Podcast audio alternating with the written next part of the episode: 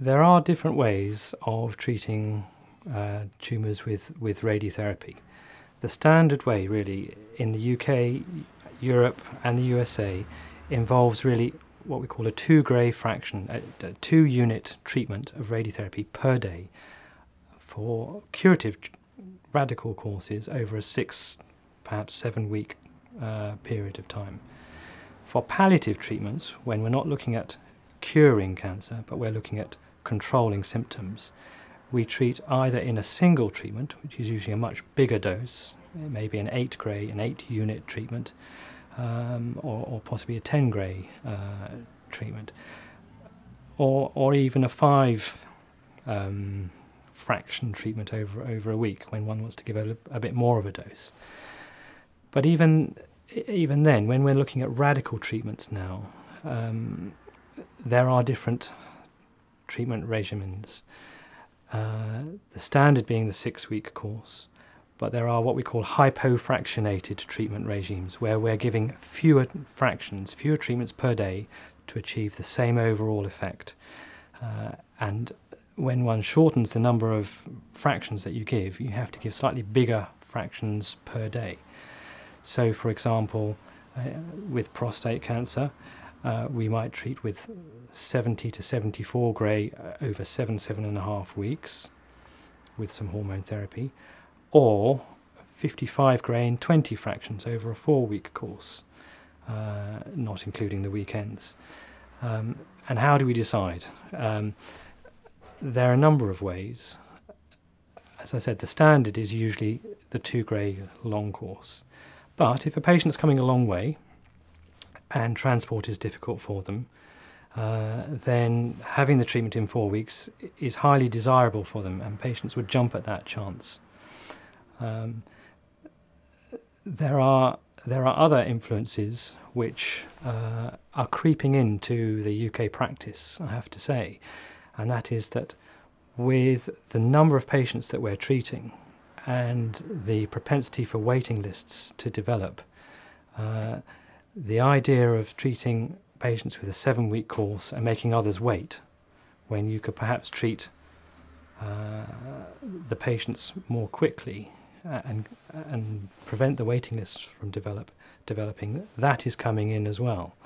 So so one always wants to do the best for the patient um, as an individual but also uh, as a as a group uh, so that I think is influencing various centres.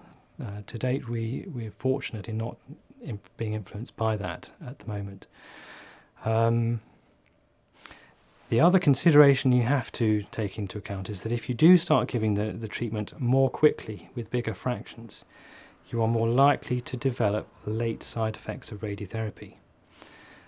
And when you give bigger fractions, um, after about a year and a half, the body, if you like, seems to remember that it's had radiotherapy, uh, and the tissues that have received the big dose can become more atrophic, thinner, uh, more fragile. They can develop telangiectasia, uh, which are thin, fragile blood vessels. The different treatment fractionations uh, are being studied to see whether they have the same overall success rate uh, and the same late complications. For example, there is a, a randomized control study uh, in breast cancer of uh, two different fractionations, or in fact, three different fractionations, looking at the conventional and the shorter ones. Uh, it's finished now, and so the patients are on their follow up, and uh, we will see whether uh, the rates of relapse are the same uh, and whether the cosmetic results uh, are the same. And that will influence uh, whether we move as a country towards uh, a quicker fractionation schedule. And there is another trial, the CHHiP trial in prostate cancer, that is looking at the conventional two gray per fraction regime versus a quicker hypofractionated regime. And the results of that will be available in many years to come. Uh, but really, that's that's the that's the best way uh, of uh, knowing what matters for the patient.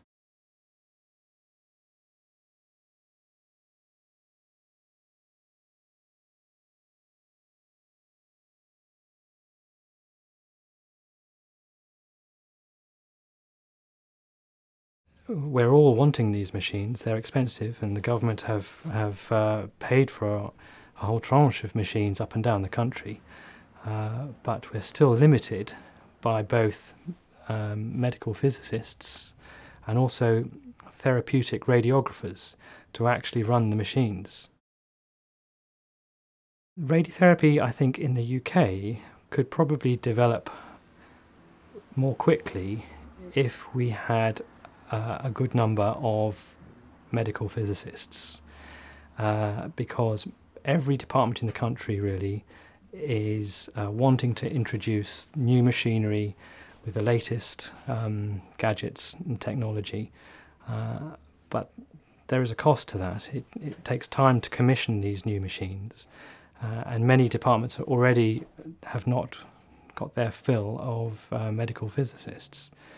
So, uh, if a medical physicist has to take time out of their treatment planning, for example, to commission a uh, a, a new linear accelerator, then the waiting list can grow, and clearly that's that's um, uh, extremely worrying for for a patient.